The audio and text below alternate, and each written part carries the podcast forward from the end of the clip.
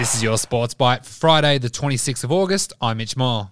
The Broncos have been dealt a blow for their top eight aspirations after last night. The Eels thumped the Broncos at Suncorp 53 points to 6. In tonight's match, the Panthers take on the Warriors, and the huge blockbuster match between the Roosters and the Storm closes out the night.